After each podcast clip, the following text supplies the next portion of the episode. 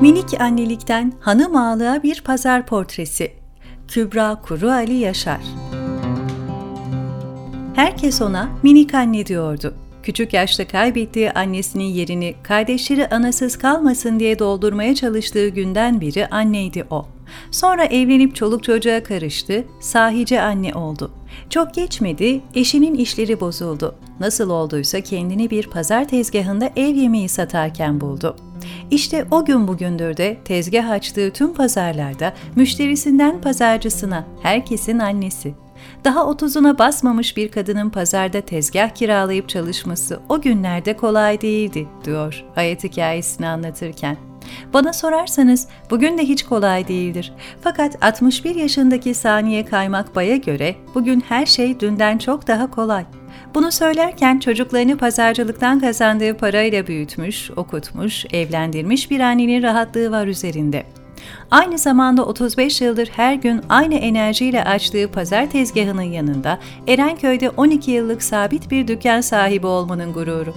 Buna bir de Erenköy sakinlerinin ona minik anne değil de hanım ağa diyor olmaları eklenince değmeyin Saniye Hanım'ın keyfine. Hanım ağa ile tanışmam, pazara alışverişten çok gezmek için çıkan Erenköy'lü iki hanımın, Semra ve Ayten sayesinde oldu.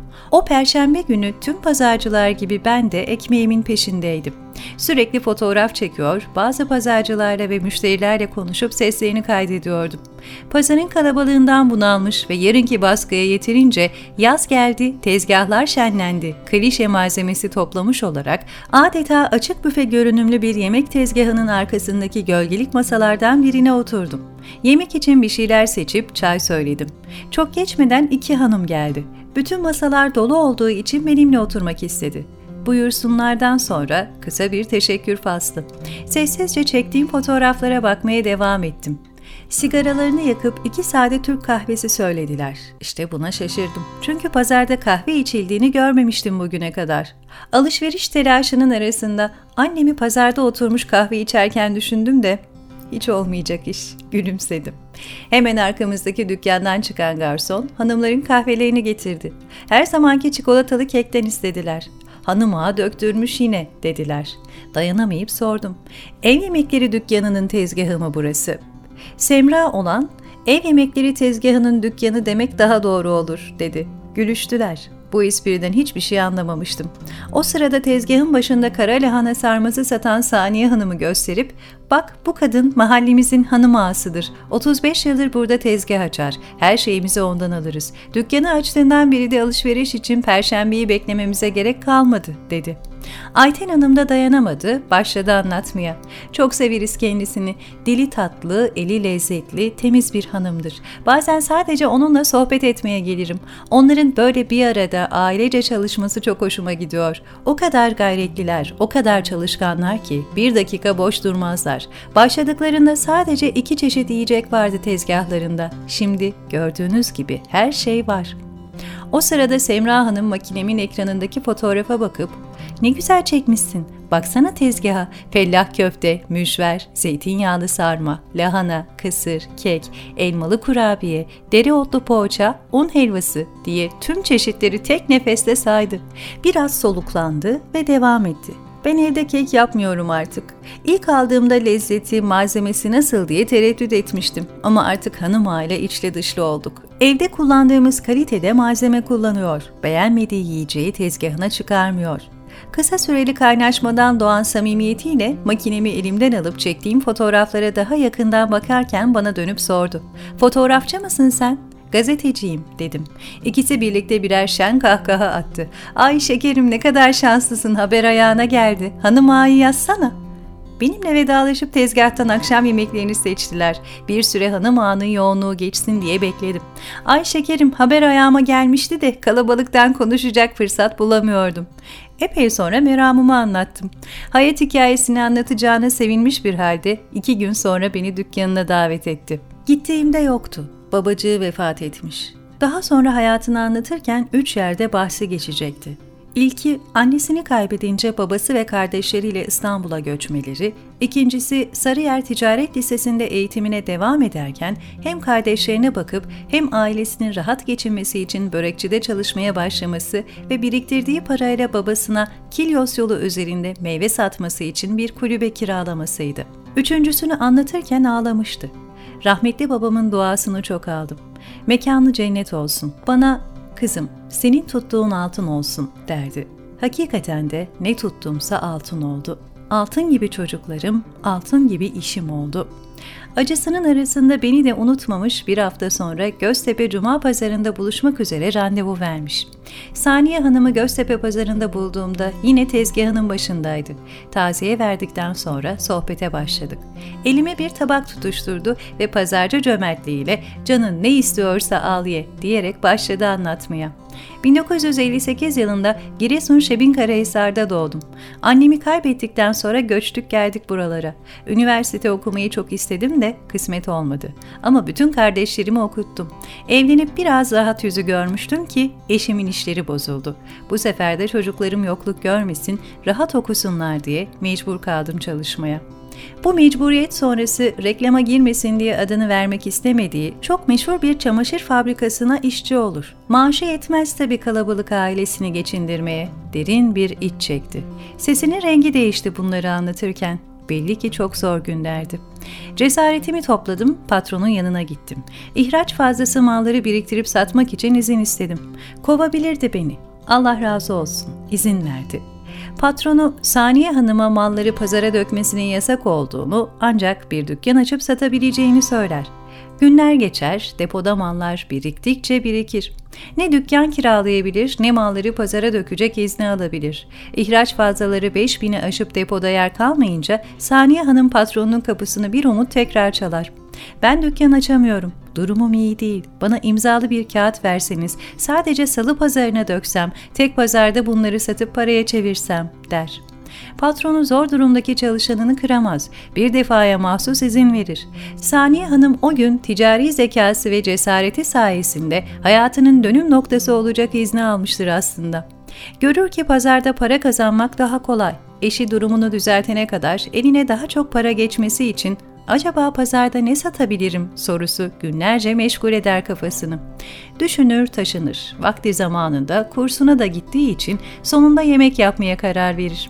Hem severek hem lezzetli yapacağından adı gibi emindir. Rahmanlar pazarında satmak için yaptığı ilk menüyü hiç unutmaz. Mantarlı et sote, etli dolma, zeytinyağlı sarma, kara lahana sarması ve mısır ekmeği. Hikayesinin bundan sonrasında sesindeki hüznün yerini tatlı bir neşe aldı ve gözleri parlayarak ''Ay görseniz izdiham doğrusu, pazara gelenler kapış kapış alıyordu yaptıklarımdan.'' diye hala ilk günkü heyecanını yaşayarak anlattı. Rahmanlar pazarındaki deneme satışının ardından Rahman'a sığınarak işçi olarak çalıştığı fabrikadan ayrılır. Her gün başka bir pazara gitmeye başlar. Sahrayı Cedid, Göztepe, Tuzla, Erenköy, Bakırköy, Yeşilköy. Her pazarda sabit müşteriler edinir. Bir gelen bir daha gelmekle kalmaz, komşusunu da getirir. Uzun yıllar sadece yemek yapıp satar. Sonra unlu mamullere başlar. Bir kadın olarak pazar esnafına kendini kabul ettirmesi de oldukça zor olur. Bundan 35 sene önce bir kadın olarak pazarda çalışmak öyle herkesin harcı değildi. Pazarcılar kadınları sevmez, varlığımızdan rahatsız olurdu. Artık o kadar alıştılar ki bana minik anne diyorlar. Gelelim minik annenin büyük ailesine. Erenköy'den daire aldım. Evde 15 kişi yaşıyoruz. Çocuklarıma da ayrı daireler aldım. Bana çok bağlılar. Gitmiyorlar evlerine diye anlatıyor ailesini. Eşi, kızı, gelini, oğlu, oğlunun nişanlısı, yeğeni derken adeta bir aile şirketi gibi çalıştıkları dükkanı soruyorum. 12 seneyi geçti orayı açalı diye anlatmaya başlıyor. Erenköy'deki o dükkanda hediyelik eşya satan bir adam vardı. Önünde de senin o gün gördüğün tezgahım. Her perşembe o dükkana bakar, burası benim olsa derdim. Bir gün baktım ki devrediyor. Hemen tuttum. Sahra-i Cedid'deki 500 metrekarelik imalathanesini, pazarda satacakları yiyecekleri nasıl hazırladıklarını uzun uzun anlatıyor. Tezgahı gördüğümden beri düşündüğüm sorunun cevabı da ben henüz sormadan geliyor. Ürünlerin bir kısmı pazara çıkacağımız sabah 5'te hazırlanır. Unlu mamullerse bir gün önceden. Açmalar, poğaçalar, katmerler, börekler, çörekler, kekler hazır edilip uyku dolabına yatırılır. Sabah 5'te kalkıp onları pişiririz. Helvaları kimseye bırakmam. Sabah ben kavururum. Sarılmış dolmaları da sabah kalkınca altı gözlü ocağıma sıra sıra dizerim. Yedinciye şerbeti, sekizinciye mercimek köfteyi koyar, bir defada sekiz ürün birden çıkarırım. Dükkan hariç dört pazara çıktığını düşünürsek Göztepe, Tuzla, Sahra-i Cedid, Erenköy anlattığı işleri yetiştirmek için hafta boyunca aynı tempoda çalışmak zorunda. Kendi işimin patronu olmak hayalimdi. Hiç yorulmuyorum, diyor. Ona boşuna hanım ağa demiyorlar Erenköy sakinleri. Seni neden çok seviyorlar diye sorunca biraz da nazlanarak ben de onları çok seviyorum. Canlarım, bebeklerim benim diyor. Baya baya meşhursun. Muhtar adayı olsan seçilirsin diyorum gülerek. Tabii meşhurum. Ünlüler bile gelip alışveriş yapıyor benden. Athena Gökhan Göztepe pazarına gelir. Mısır ekmeği, dil peyniri, mihaliç peynir, isti peynir alır. Parmağıyla karşı caddeyi gösterip Seren Serengil jipini şuraya park edip alışverişini yapar. Ay onların bende resimleri var. Perran Kutman başımı okşarken resmim var diye seviniyor çocuk gibi. Sonra fotoğrafları yanına almadığı için kendine kızıyor uzun uzun. Eskiden Ayşe Arman da Tuzla pazarına gelirdi deyip ekliyor. Bana televizyonda yemek yapma teklifi de geldi ama gitmedim. Düşündüm ki tarafsız bir kanal açsam 7-24 reklam ve yemek olacak kanalda o zaman belki yaparım dedim. Henüz muhtarlık düşünmüyor ama aday olsa kazanacağından emin. Rüyamda peynir satarken gördüm kendimi. Çok kazanıyordum. Çocuklara dedim ki gelin peynir işine girelim. Adapazarı, Çanakkale, Düzce doğal peynir bulmak için dolaştım. 16-17 sene önce Bursa'ya gidip peynir karavanı yaptırdım. İçini peynirle doldurup satmaya başladım. Gurmeler gibi de geziyorum anlayacağın. Peynir rüyası sadece Saniye Hanım'a değil, birçok köylüye de ekmek kapısı olmuş. Nerede ne var gidip yerinde tatmış. Beğendiği ürünlerin sahiplerine kartını bırakmış.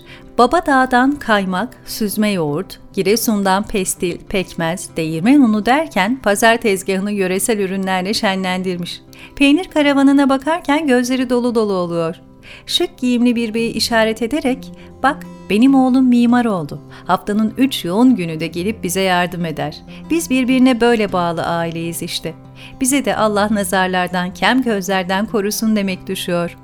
Evlatların ne güzel çalışıyor. Sen emekli olabilirsin artık dedim. Pazarcılığa alışınca emekli olmaksızın kızım yazlığa bile gidince 3-4 gün kalıp işimin başına dönüyorum dedi.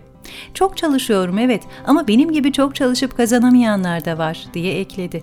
Yine de görmek istediği merak ettiği yerler var. Allah ömür verirse en kısa zamanda önce hacca sonra umreye daha sonra da Kanada'ya gitmek istiyor. İlk ikisi tamam Allah'ın emri de üçüncüsü neden başka bir yer değil illa Kanada diye sordum. Meğer liseden çok sevdiği bir arkadaşı oraya yerleşmiş. Onunla yeniden aynı şehirde yaşamak, hasret gidermek istiyormuş. Gözleri Kanada kadar uzaklara daldı gitti.